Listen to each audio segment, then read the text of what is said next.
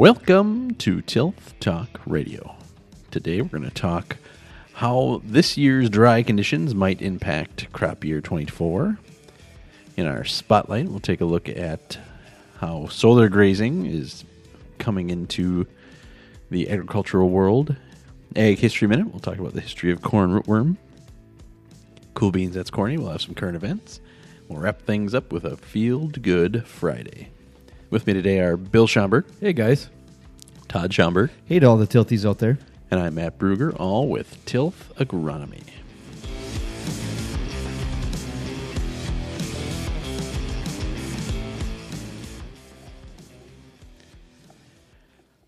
Well, that indoor volleyball record didn't last long, did it? Well, that the one we talked about a couple weeks ago was an outdoor. Remember, it was, Or that's just outdoor. That's right. It was in a stadium. it was in a stadium. But last night, Wisconsin beat Marquette at Fiserv. So Okay. it's kind of cool at Fiserv, and they broke the indoor women's NCAA record for attendance, over seventeen thousand. That's full. Yeah. Full Fiserv. That's awesome. And they didn't have to like put anybody on the floor or anything like that, like Nebraska did for for football. So, or not football, but In the stadium. Yeah. Yeah. Did, that'd be a much better place to watch said volleyball match as well. Like if you're like in a football stadium watching it, wouldn't No, you just wouldn't see a lot of it. Right. If you're way up in the back, Right. you're like, right. Like maybe if put, you had binoculars. like when they put basketball for the, Like the final, Final four, Four. is in, you know, all those big indoor stadiums. Did did it say how many Badger fans versus Marquette fans It- were at this volleyball match? It 'Cause didn't, but would have if to you be look a at lot some of pictures, it's like Badgers traveling. almost 50-50. I say there's a fair amount of red in there. Yeah. I mean, with with can like Fiserv's pretty close to Marquette campus, so it's right there. So you'd think they'd be able to fill it. So that's pretty cool that that many traveled from Madison, Madison and Milwaukee. Ain't that far, but that's still that's really cool. The Badgers are ranked number one in the country, so that does help. They're- For, for volleyball. for volleyball, yeah, they're we're a volleyball school now, Matt. Yep. Especially after the near drubbing over the weekend in football. We won't. We'll skip that for now. But the Packers look good over the Bears. Or the Bears just were really that terrible. I think the Bears are really terrible. Bears still suck, but it was It was still, still fun. It was still yeah, fun game for us anyway. I'd be curious how many. Not that they scored a lot of points or yards, but if Fields couldn't run, Oh, right. Like Yeah. their Right. offense is him just running. Like that's their offense. right. Yeah, their uh, trade or uh, yeah, the offseason trade for DJ Moore, which was supposed to revitalize their offense. He had two catches, three catches maybe. It, He's their new number one receiver. Did you hear Jaire like after the game? They're like, "Yeah, you didn't have any catches," and Jaire's like, "Yeah, what'd you expect?" Nice. Nice. the Kinda- Packers we do all kind of knew that was going to happen. this team does have like some swag to them that hopefully to like sooner or later in the season they're going to get punched in the mouth and lose two or three games in a row for sure maybe hopefully not more but it'll be how they do after yeah, those that three you know three games in a row that they lose and if they can keep that swag to them and that sort of cockiness is is cool it's good it's Well, well and Jaire in particular, because he gets in trouble and gets stupid penalties, but then at least plays better. yes Because he started out with one was on a what was the? I just well remember they were on the they called him. sidelines and Yeah. everybody was well yeah yeah but Pack is back so it's good Yeah, surprising. Kind of, I I don't know. I thought it was kind of surprising start, but again, the Bears aren't. I guess aren't very good, so we should have expected this. But the way they were talking before the game, you'd Yes. think they were the second coming of of the eighty-five, Bears, eighty-five. Yeah, eighty-five Bears, but uh, not so much. This weekend, the Packers play the Falcons. Yeah. Yep. And that's not a very, they're not very good either, right? Nah, no. I mean, they got a young quarterback too. Okay. and I think they won though last week. They did, but So, the, the not that winning a game in the NFL, as we're talking about the Packers here, is one game is nothing really, but But still, to start two away games, like at Soldier Field, is not an easy place to play either. And that crowd seemed into it right away. And Yeah, but they- being- they gave up Oh, they gave up really fast. Yeah, because it, wa- it was like wow, they're really loud, and then within, yeah, right, Then right after they got down, it was yeah, it was pretty quiet. when the booing went from booing the officials and booing the Packers to booing their own Just the team, field, yeah. yeah, that was yeah. So how many memes did you see of the ownership transfer? Yep. Oh, did they show Yeah, that? There's like high fives between Rodgers and Love, and oh yeah, there there's him transferring Mm, ownership to the Bears. Bears. Yeah. A little premature on that one, but I I get the yeah, no, and I mean, worst they can do this year is split. So I right. mean, And hopefully it's the last. Well, the other the Bear game in Lambeau is the last game of the year, so hopefully at that point they still have something to play for and it means something. Yep. And the Bears could still be terrible by then. Yeah. Maybe they'll have a new head coach by then. Who knows? The Falcons did beat the Panthers last week, Todd. That's so right. It was the Panthers. Wasn't Oh, like okay. they beat the hmm. Ooh. 49ers or something like that. So it'll be hard because it's there, but if they play like they did last week, they should beat them. Yeah, I mean, we broke the the streak. Hopefully, from last year with the opening drive touchdown. Last year there was one all season, and this year the first game we had one. So And, the, and the streak of just sucking royal butt on the first week of the year. The last two years, right? We got our yeah, the Packers got their butts kicked. yep. What blows me, they said Jordan Love did not audible out of any plays that Matt Lafleur called. Yeah, So there- zero. There was Like, only one time. That so that was the Lafleur true- said he didn't get him a play. Okay, there fast was one time. Okay, Yeah. but he didn't audible out of what he told. Sure, him. he Lafleur just just didn't get him get to play. play. Yeah, so that shows like the true Lafleur offense right there, which was for the first week was pretty impressive. Yeah. Yeah, big elephant in the room is the Rodgers thing, huh? Just it's such a weird. Were you guys like happy, sad? Like, what was your feelings after watching that? Rodgers going down. Kind of not surprised. Yeah. Like I wasn't obviously happy, or like, uh, I guess I was like, well, now our you know first round pick isn't happening, but whatever. But I was like, oh yeah, he is forty, whatever. Like I found stuff it like that happens. a bit ironic because you know they've been hyping. That's another one they were hyping Oh, the whole Maybe time. Maybe that's a better take. make Matt. making the Super Bowl run. Like this is our year, and not even a full series. Right. That it, that was that quick Right. blew me away. And then why? Like Because I, I saw it at first like, oh, he twisted his ankle or right, something, whatever. Well, and he got up after it too. Yeah. And then he like all of a sudden he's just like sitting down and just his face. He and just, knew. Right. He had to have just known. just how he sat down. Yeah. It was like that's not good. Like like you say, he he knew something pulled and was just getting up to see and test it and then sat back down. It just just I'll- I'll be him hon- sitting there. If that's the last memory of him, will be shocking. I, I think that's why it won't be. Like I Right. think he's going to do whatever he has to do to get back. so just that is play- not the last memory of him that we all have. right. I kind of thought he was going full tilt diva at first before you know. I mean, now obviously we know it, it was a torn Achilles, whatever. But because the there was just the one Twitter video I saw of, or sorry, X video It's still Twitter. of Still him like no- on the cart, like on his phone, like somebody recorded it, like going, and it, he looked like just like, nope, I didn't want to play today. Like, Right. that's Just kind of the look it had of like, but obviously he is legitimately hurt. But yeah, I th- I think the irony I think there's they always talk at the Packers how we didn't get enough weapons, you know, that especially in wide receiver. He always had pretty good running back, but wide receiver, got to get him a better wide receiver, got a better, and he would have been so good.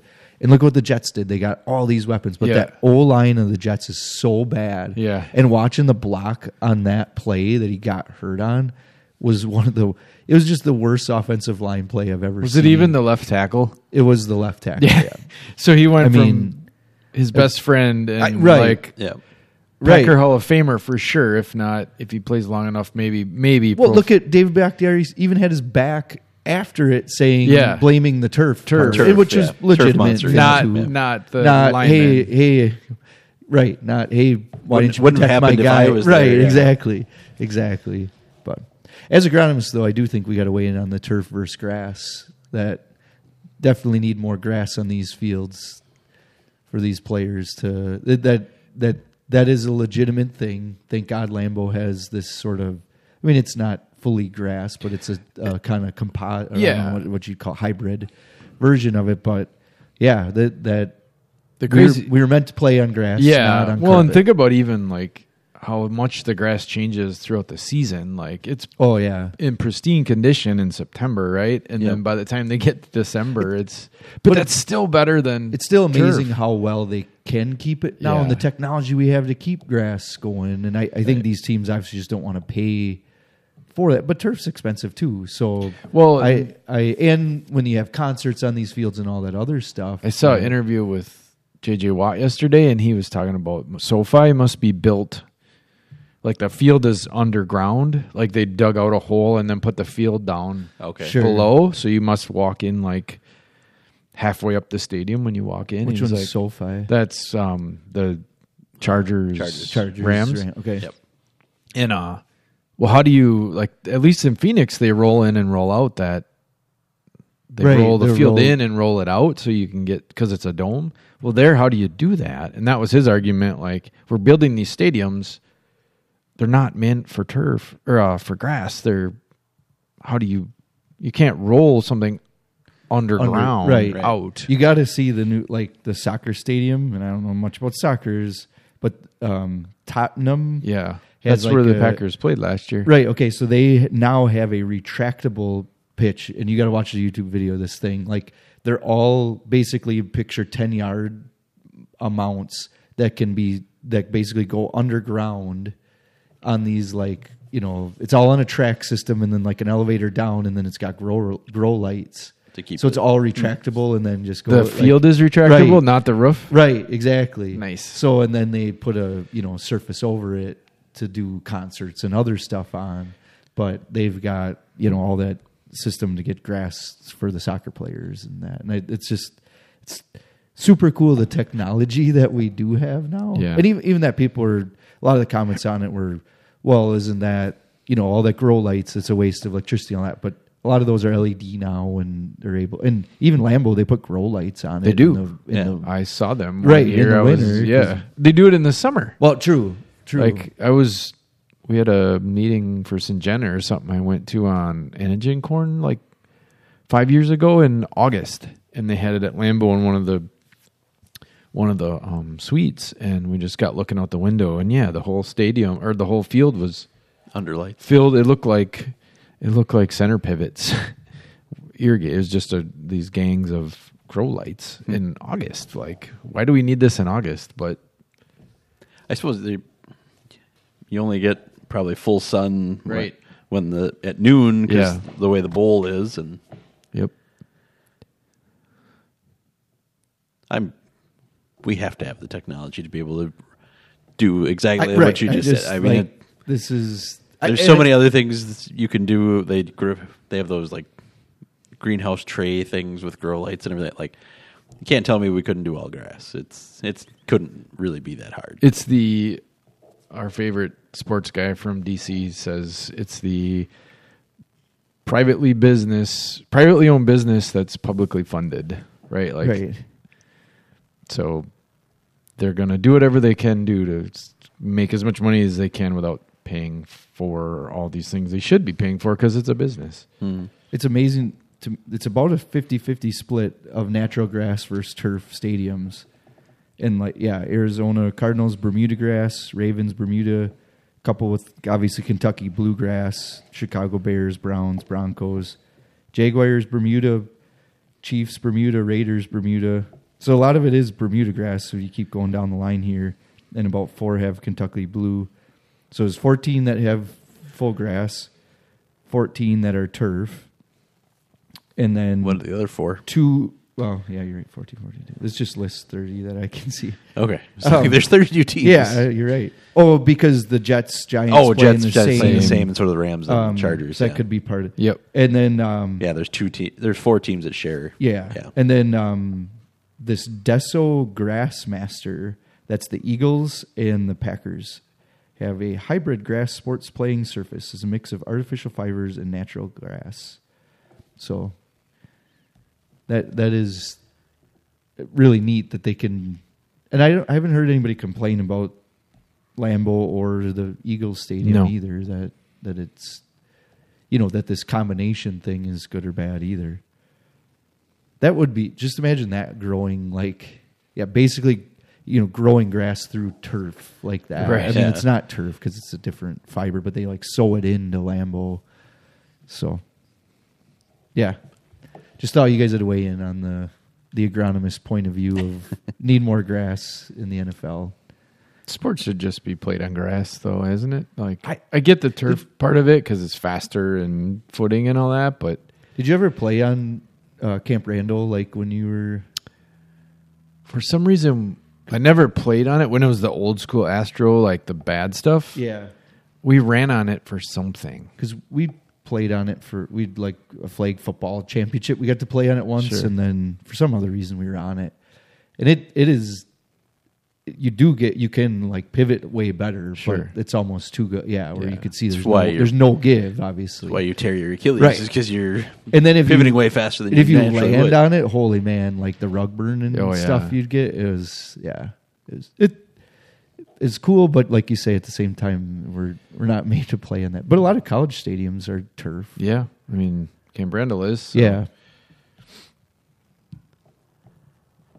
All right, you guys ready to get into our topic for today? Yep. So obviously we're winding down crop year 2023. So how will dry conditions from this year possibly impact our crop year next year? So current drought monitor, if we look at that, it's still southwest Wisconsin, pretty dry down there. They've got D4 in part of the area, but most of it's in D3 a few pockets of D3 up in the north as well. Where we are, we're kind of in the D1 to D0 in Outagamie County here. So, Oconto County is the. yeah, they're the bright spot apparently of of the world and uh, eastern Shawano County, as they are not having a drought right now. And that was released this morning, so that's yep, this the is most, the new one. Yep. So what does that mean? Well, obviously, even though we've been getting some rain on and off, we're still not uh, where we normally would be. So, how is this going to play into next year? Bill, you listened in on a talk yesterday that talked about how droughts can kind of carry through. Yeah, UW Extension does a weekly Crop Connect um, webinar, and then I'd I'd tell everybody listening to just Google that up, and they have all like all their previous ones are there. I don't think the one from yesterday is up yesterday yet, um, but eventually that one will get posted. And uh, Francisco Arriaga, he's kind of the tillage guy, soil health, soil. wouldn't call him the tillage guy. well, right. he just he talked a lot about tillage and right. He is the he's the kind of he's a soils The soil yeah. aggregate Yeah. Yes, guy. Yeah. Yep. He talked about, um, you know, reducing tillage this fall to keep as much soil resi- like crop residue on the surface for protection and for moisture holding. You know, we're in a drought, so anything we can do to, to not dry it out more. yeah, to not dry it out more. And he basically said by keeping s- as much residue at the surface, and he didn't say like no till. He just said like, you know, some incorporation is okay with breakdown of you know Like breaking up residue. Yeah, okay, break it like you- don't get rid of the residue. Right. He basically said by having some residue there, we can save up to three quarters of an inch of water. And he's like, that doesn't sound like a lot, but when you don't have a lot, it is a lot. So he was he was just talking about that and and keeping as much residue as we can, not doing a tillage if we don't have to. I, I think that is a great point that we got to talk about is prescribed tillage. Yeah. It's a word I've been using more of. The, too many times when we talk about a group of fields, it's like, or or like I took corn silage off, which is happening right now. Are we going to till the corn silage or not? And it's just that's the question. And it's like, no, the question should be: Does field two need tillage or not? And what type of tillage does it need? You know, those like specific to that. And this time of year does get hard to do that because I think it's also a you know your far, the farmer and the agronomist got to make that choice together in a lot of ways. It's not the agronomist saying yes or no, and it's not the farmer always. So just even hopping in the truck with the farmer and taking the penetrometer around and just saying, okay, yep, these or them, you know, as they're going across it, they can see conditions and know why they till. So just going to look at that and does this one need tillage or not? When we are dry like this, a lot of times you don't have much compaction issues to worry about with trucks on fields Or ruts. harvest. Right. from yeah, wet conditions. this year we won't have. You know, as of right now, Right, it could right, change. right, but right, it could change, but and that's why you want to look at it too. And that's what's hard with the penetrometer on a dry year. Like the whole soil seems tight, Yep. but you could still look at it and know, like you say, that I- what what you need. to The one thing you should prescri- watch though, Todd, especially in corn silage, yeah, it's dry, but watch those like truck lanes or whatever. If you're like creating a That- one spot throughout the whole field that everybody goes to, and you make a lane out of that, obviously, which is what you want to do, Correct. Which is what you should do, and then go till that spot, Yeah. with Right. some deep tillage or some some. That's a great point as well as when we do talk tillage too. You could even get down to like which parts of this field should we till up, and then which parts can we do no tillage or less aggressive tillage. The other cool thing Francisco talked about was um, there's a drought severity and coverage index that they've formulated over the years, and basically it's a formula that takes into consideration all the all the um, levels of drought, so the D1, D2, D3, and they kind of add them all together, and then it makes this severity index. And if you remember back to, we had a little one in 08, 09, and that the I think it was 08, and then it actually kind of extended into 09, which wasn't as bad as this year. And even the one in 12, 2012, and we all remember that year because that was our famous Farm Tech Days year that was so dry. This year, in this index where they add all the drought up and create this index, 2023 was actually higher than 2012. In 2012, if we all remember, like people were cutting ditches for cattle feed, and like it was, it was a bad, it was a drought, right? That year. that shocks me because what we're seeing out in the fields and the same and this is comments from farmers too that had it really bad in 2012 is this is still better than 2012 is the comments they're saying like that the crop looks better than 2012 it's not harvested yet so we don't know how much better it will or can be And I'm wondering, But- Todd, if 20, 2012, like, yeah, we had it up here a little bit, but like Well, Madison and I'm, was I'm saying bad. south i'm saying Yeah, the guys but, to the south that had it bad But like this year, I think the whole state. Correct. Correct. And the, the comment that keeps coming up is they think they had a, one or two timely rains in 2023 that in 2012 it just went too long at uh, at critical periods but then it was wetter kind of on the bookends of it. Yep. So and again, we don't know that weather data. This is this long-term Palmer index is kind of cool cuz it I just threw up a map from National Weather Service, and it, it does show how bad sort of Wisconsin, especially western Wisconsin, eastern Minnesota, kind of into parts of Iowa, really were, uh, really are, I Yeah. guess, how dry. You know, you think it's kind of the whole Midwest. Um, and then there was that crop tour two, three weeks ago that that the Farm Journal does or whatever, and, and they start that crop tour in in like the Dakotas and in Ohio and work toward the middle.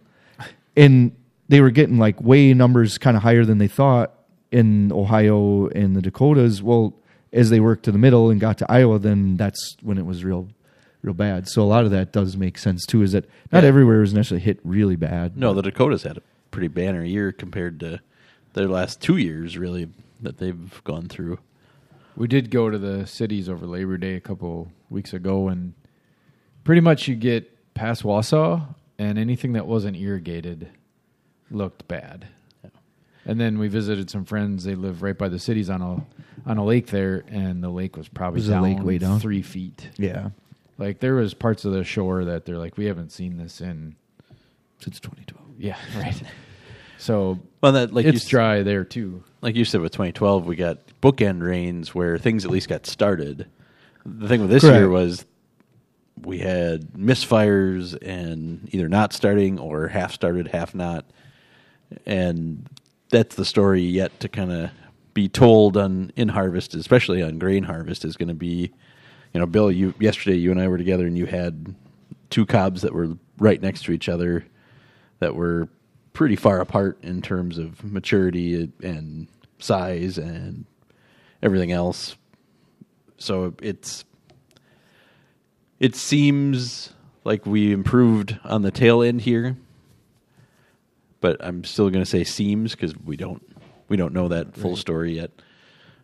But Bill, your uh, your draft strategy in the Yeah. TTR uh, Fantasy Corn League is going to be get me- very wild because Going to get me the championship. yeah, Hopefully. Bill's draft strategy was go you know droughty corns, drafting all those. So if that that'll really show potentially of how important it is to to look at specific things like that and how and maybe what those ratings really do mean or uh, you know it'll show are are the group as a whole these hybrids just way better in drought or is there still some really really top ones Yeah. that just can handle it Handle it. better than others So I think two things, you know, we're talking about this drought is like, okay, now we should be nervous about, you know, what kind of precipitation we get in the fall and the winter. And if we don't get a lot, like we're going to go into next spring dry Yep.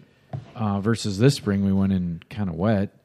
But also, I think maybe a good side to this is our alfalfa fields. You know, winter survivability and just winter health is going to be better because we're going, you know, going into a winter wet is not ideal for alfalfa, but going into winter dry is better. Yeah, one consideration with that would be depending how many cuttings you took. The alfalfa was quite stressed this year with with the dryness. It didn't always show it, but it might be one where you do want to leave the fifth cut out there, not harvest it, let that alfalfa regenerate the roots and leave it instead of trying to, you know, depending how much you did cut this year and Yeah. how much you did stress that stand, but giving it a time here to regenerate and leave it and most guys don't need the feed at the, that alfalfa haylage at this point. So, and it always does seem to look like there's more out there than what there really is. You know, you go, you look at the fifth guy. Oh man, we got to take it. Look at how tall it is, and then you walk in and look down, and it's not as thick as normal. But No. that would be one thing to consider with this dry weather. Is we just haven't had a lot of crops where it could regenerate the roots. So, like you say, Bill, it'll help us that we are going in dry, but doing what we can to help it too is And there's a few farms I see cutting now, but I think for the most part, everybody cut right around Labor Day. So Right. that whole 500 or was it two or three less than 200. less than 200, more than 500, I think we're going to be fine. right. Like a lot of farms are in that window that should be fine. And hopefully, with fertilizer prices dropping through this fall, the guys did fertilize Yeah. and Get the are help- potash on to helping things it. out. Yeah. Yep. So yeah, obviously that's important to consider the impact of what we're going to see next spring because I think you mentioned in that talk they said the 2008 bled into 2009 versus 2012 with the wetter fall we didn't really bleed into 2013. So it kind of was kind of a big drop off there in the fall of 2012, right? Right when we were on Farm Tech Days. yeah, we experienced that Well, yeah. that uh, That- change in that's a good point with that drought. Is it was, yeah. Tech Days was the drought buster, And it was then- July. and that was July, right? Yeah. right. Whereas this and it rained a lot. July kind of was the drought buster for some areas this year. Correct. But not for everywhere. Uh, another thing, as we're moving later with silage and um, as soybeans are moving, is we might get later on our wheat planting. Um, you know, today it's the it's already the 14th of September, and I haven't seen a ton of silage going. Not that no one's going, but if you're the later we're getting here, not that it's still not there's there's still time, but we may see that push into next year a little bit later wheat planting. So if that happens, then our yields might not be as good as they were this year, even in spite of the warm weather. I think what it does do, and actually had a conversation with the farmer on the way in this morning, is the the high priority we have to put on when the harvest is done of silage or whatever you're going to do to get wheat or rye or any of your covers in, like get the drill following the chopper. Like a couple days sometimes matters Yeah. you know like You're Oh, uh, planting and it's 70, and three days it's going to change to highs of 50s. If you wait three days to plant, now you're planting in that 50 degrees where you missed out on those three days of 70s. I think you're spot on, Bill. Huge, huge deal. Like, to go. that. Yeah. Huge deal. The the ground itself, even, and we've seen this soil sampling. It's it's more mellow right after the corn side's taken Yeah. off because you don't have the sun Yep. getting down to kind of bake, Bake it yet, yeah. um, so all that is just the quicker you that that basically you should either have the drill in the field while you're chopping it or as the the chopper's leaving you know that drill coming in because we've seen that you talk about wheat yields and most of it has to do with planting date Yeah. I I mean, the earlier you can get it in this fall, the better. So I, I agree with you on that. Is that's a huge thing. We to, don't. I don't think farmers put. Maybe I'm wrong, but I don't think enough farmers put enough precedence or priority on. It's so much about harvest, right? Get Right. it off, Well- get it piled, get it packed, and it's like, yeah, but especially that where you can just peel off one guy. We're Yeah. not asking you to take a whole section of the crew. Just find one guy that can run the drill and be putting that in. I got a farm that bought a drill. Like he does everything custom. sure. Like he's he said, I'm always waiting for my my drill guy. Like he never comes on time because he's trucking or doing something else. He's like, I found a drill, I bought it, and I'm gonna peel off one guy. And in fact, this year after wheat, he had his son do it. Like his son's like thirteen. yeah, really. Yeah, Nice. and Throw in the he's like- and go. He's into the farm, like he's there every day. Like he's Well- gonna probably take the farm over someday. And he did a great job with the fall seeding. I love that because I was thinking back in. There's not many tractor driving jobs for 12 or 13 year olds anymore. Like raking hay. Yeah, you know, where you got put on the WD forty five with a hand clutch and You just go. Just dad said go, and if you get in Don't trouble, just throw ditch. this hand clutch. yeah. Don't hit the ditch. And that would be a good job where you could do. I mean, it it's an right. important job, right? No, like, but, but but if you showed them here's the monitor, you know, and Yeah. it had that that could easily be done correctly. And, and if and if it was screwed up a little bit, it's a cover crop. You know, so what? Or you Right. figure it out. Or and this maybe was cover crop that he was planting. It was uh he was fall seeding alfalfa, But- but okay, that's it a bigger deal. But, it was early still. enough that there was one swat right along the road that they went once it came up a week later. They went back in sure and, and, and fixed it, filled quick. it. But I but you're right, especially there with if it is a cover crop, yeah, put put a kid like that in that's learning. If he screws it up, you might learn something off his screw up that you don't need to plant so thick, or you don't you know like whatever. Or so your yeah, drill isn't calibrated right. You Right, planted yeah. too thick. right. But Yeah, it and that. Go ahead. no go. I would just say that rolls into the next. Yeah, if you're looking to do cover crops for forage next spring, we're also pushing that later, so that along with winter wheat, you could see potential lower yields the later you're getting. So, reemphasizes that point the bill made of get in there behind the chopper. find another way to put manure on. Like Right. like if you're Well- gonna do covers or especially forage, like rye or trit for forage, find another way to put manure on. Don't have the manure guy or that, That time holding up, hold it up. Like Right. that's not that's not acceptable anymore.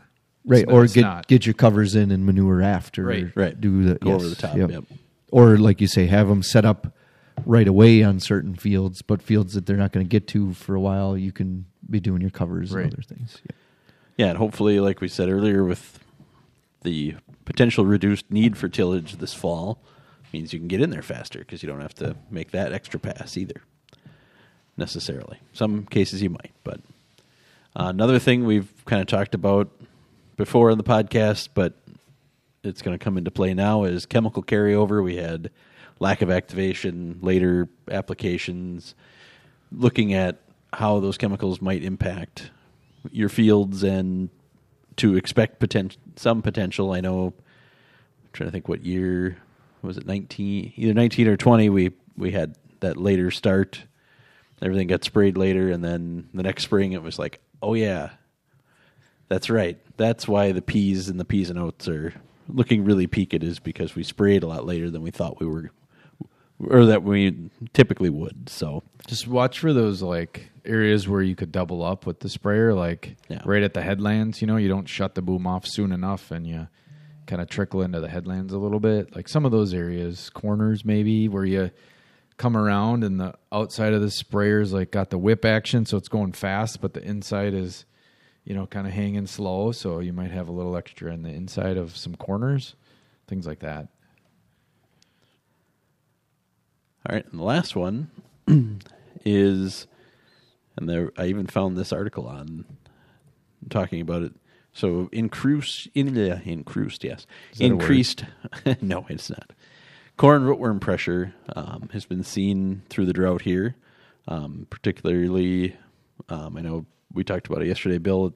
Field day you and I were at, but um, yeah, there's been more pressure here. So corn on corn fields, make sure you're noting that.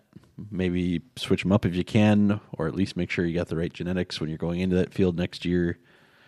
Because maybe, you know, with the problems they can cause, you don't want to see that hit next year.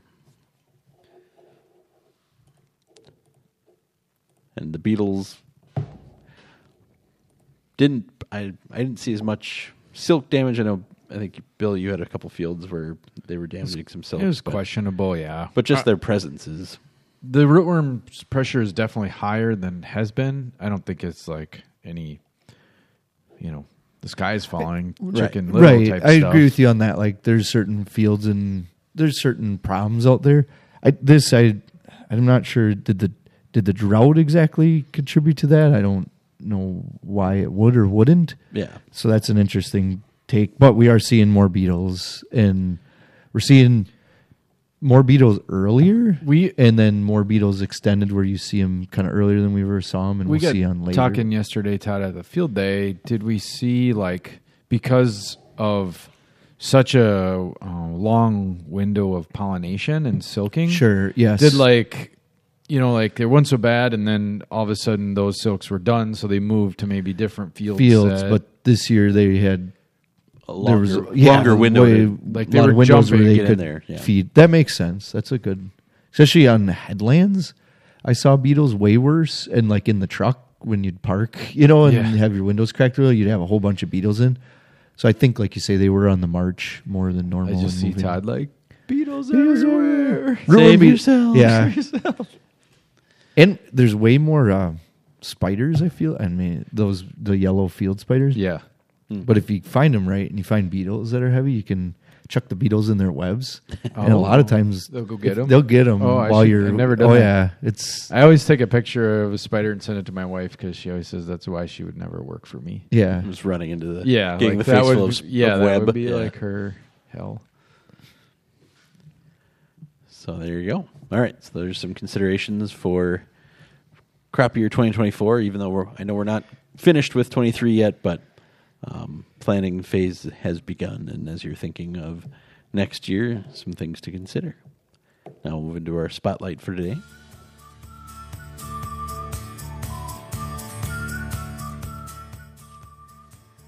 So I know we've talked about this just as a company, not necessarily on the podcast, but uh, solar grazing is kind of the new new thing that's being pushed as solar farms look to increase their footprint in the state.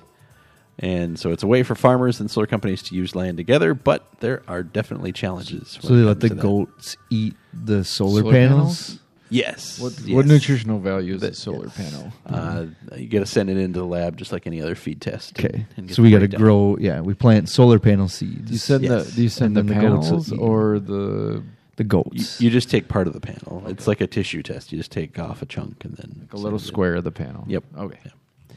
No. So the idea here is um, obviously they can't run a lawnmower under a solar panel. So you, well, they they, kind of do, but you're right. It's a Not- pain. Yes, right. I follow you. not the way you. It's Well, not and the same this, as the just fact mowing that they a got to lawn. mow under them sucks. Right. So, so yes. it's a way to keep vegetation in check for the solar panel companies and still get some agricultural use out of the the solar panel field. So uh, this particular article is referencing an area of Traverse City, Michigan, where they have a big solar farm and they're grazing these.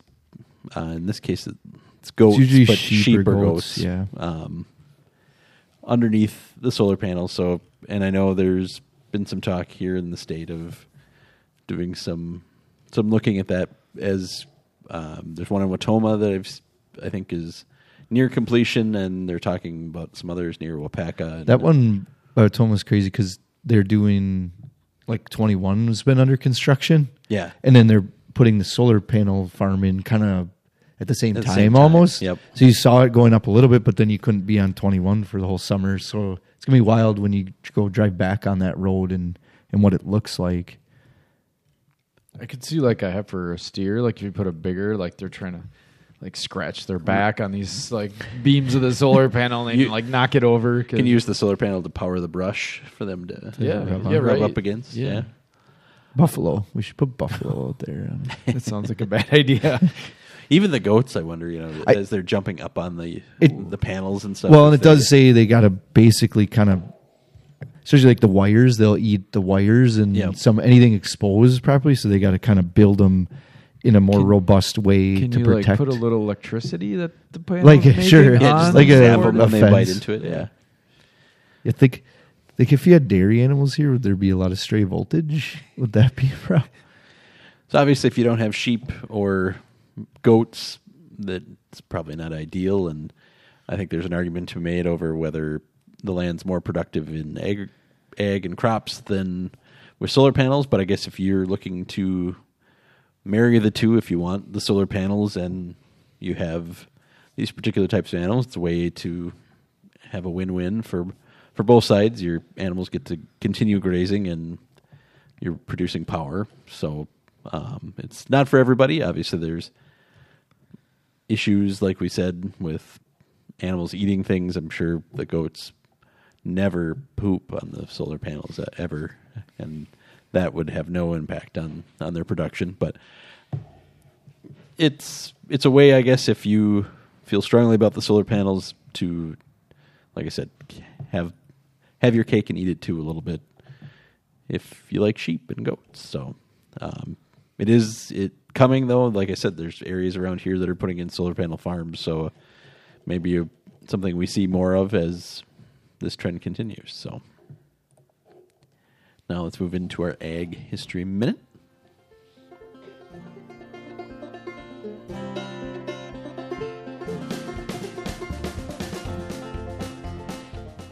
So let's talk history of corn rootworm beetles. So all three corn rootworm species are native to North America, though much of the range expansion westward or western and northern corn rootworm occurred with the increase of monoculture corn production in the late 1900s. So western corn rootworm uh, has been traced to Guatemala in Central America, where they were pests for corn for thousands of years. It's been in the western Great Plains since the late 1800s, but not considered a pest until it caused noticeable damage in corn in Colorado in 1909. By the 1940s, it was causing significant damage to corn in Nebraska and quickly expanded its range to the east coast by the 1980s. In addition, western corn rootworm has infested at least 20 European countries. So obviously, they're here in Wisconsin uh, most of the way. Their area distribution area doesn't quite go to all the way to northern Wisconsin, but it's mostly woods up there. There's not as much agriculture when you get that far north. There's a little spot by Vancouver that is wild to me. If it's that Vancouver, I don't like. Oh yeah, That part of oh, Canada? Oh, yeah, by Washington State there. Yeah. Yeah. Yep. Yeah, that is kind of a a little valley. Because then there's like a little, they got a little box, and then in the bottom corner they got it like yeah specific to that area, right. It's like a zoom in view. right? Whereas everywhere else they just got It is in the blues. western United States. You patchier. You see the just more Right. patches. but enough of that's the Rocky Mountains, Right. So I don't, yeah. And then northern cornworm uh, likely originated in the Great Plains or northern north central part of the United States. Was first found feeding on corn in Illinois and Missouri in the late 1800s. Prior to that time, it was grouped with another species. By 1955, northern cornworm was found throughout the Corn Belt. Within a few decades, species expanded its range eastward to New York and north to eastern Canada.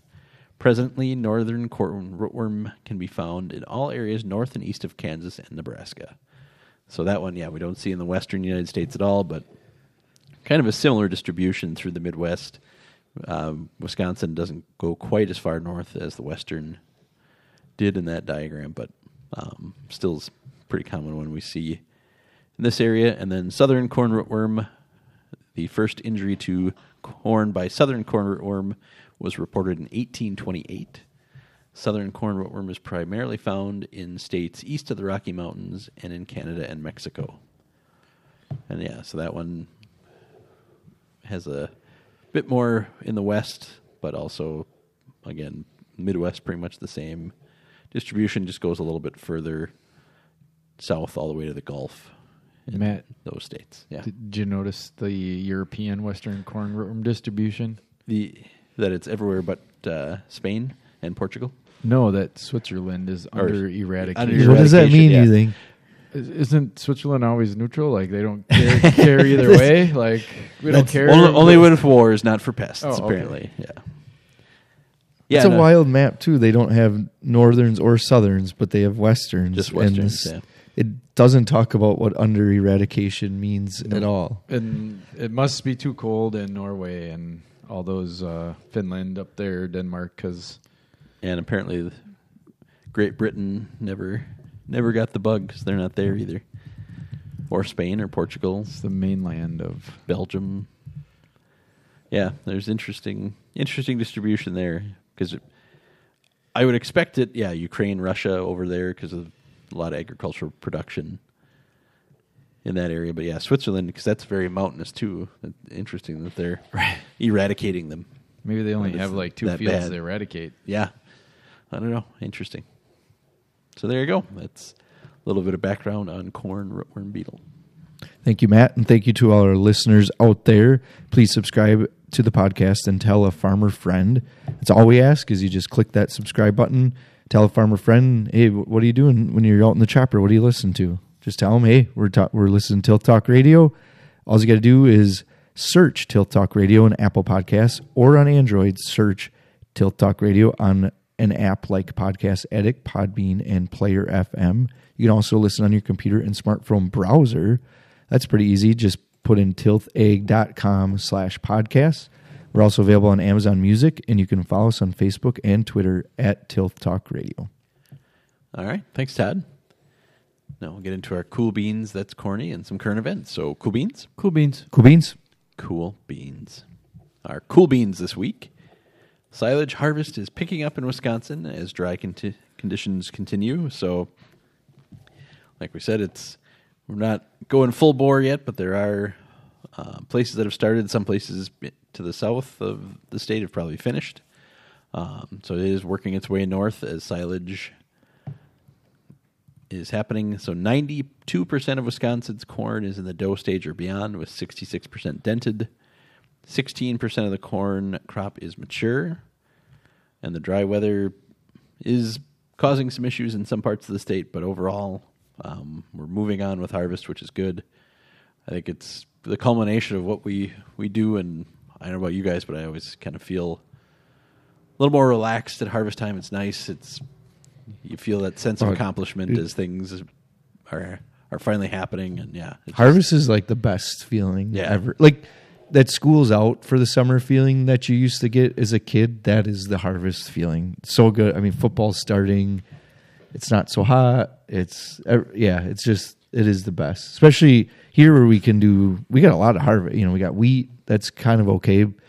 But once you hit silage season, it's Yeah, it's exciting. things and really start to roll. right into Yeah. soybeans and right into corn grain harvest. Well, we can finally see the fruits of our farmers' labors, right? Like Yep.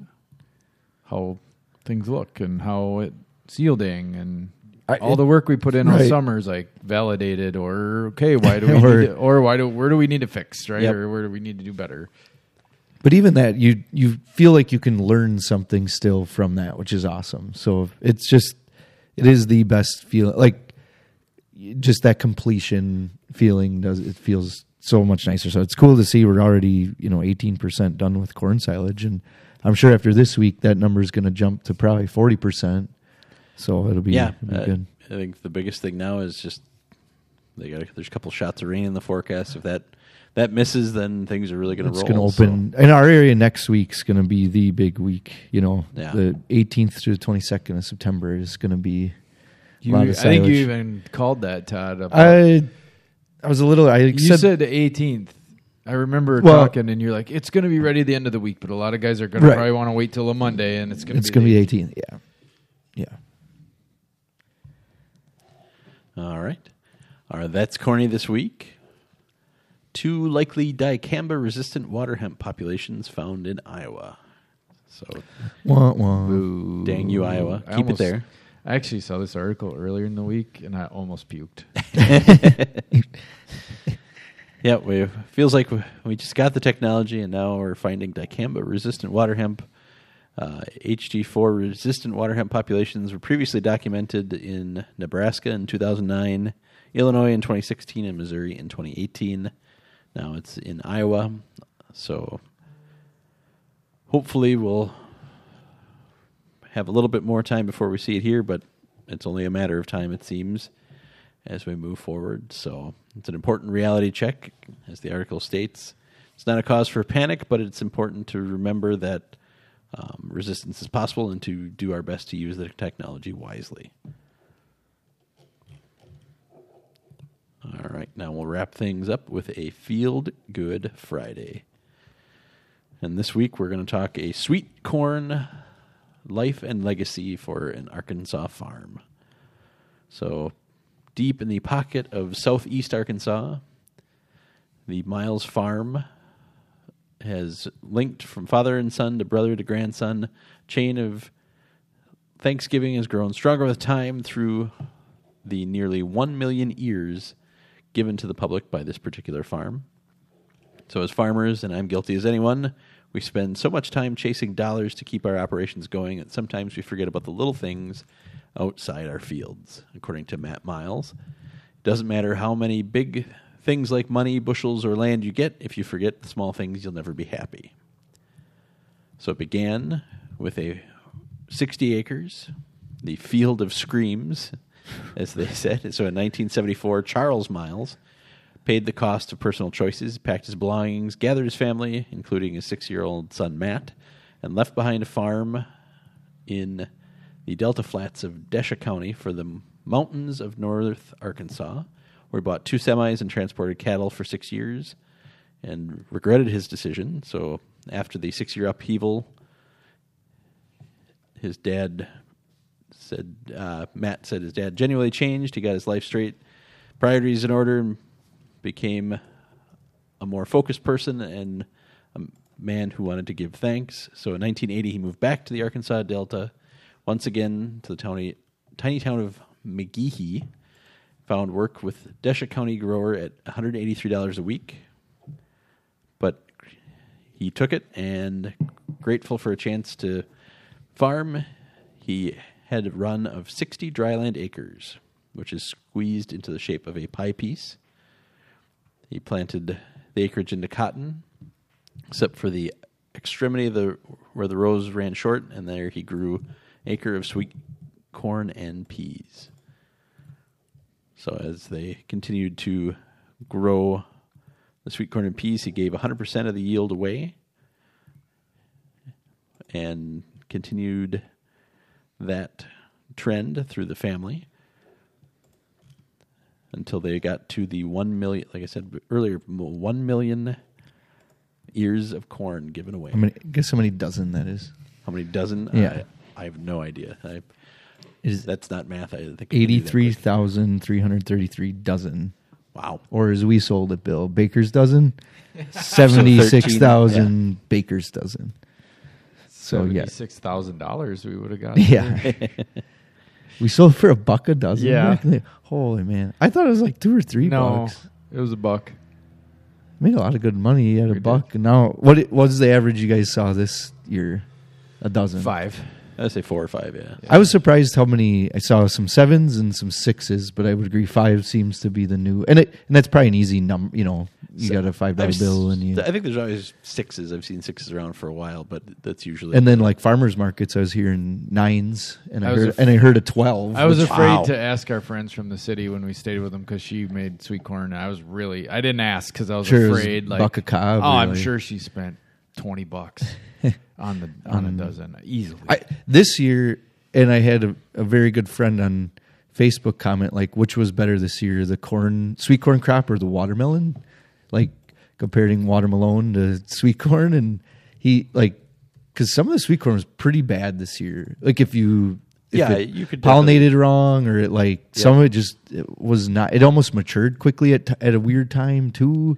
That So, like I had some very good stuff. Like Some- we ate a ton of sweet corn this year and had some awesome stuff, and some that was just garbage. some was slow and some was real fast. Yeah. It seemed it was Yeah. kind of odd because yeah, I felt like the one farm I worked with, their sweet corn took forever Yes. to get ready, but then when it was ready, it was good. yes. Whereas the stuff that was ready quickly, almost yeah, it went it went bad quickly. Yeah. All right, so there you go. That'll do it for this week. Thanks for being here, guys. Thanks for having us, Matt. So this week we talked how the drought conditions this year might impact crop year next year in 2024.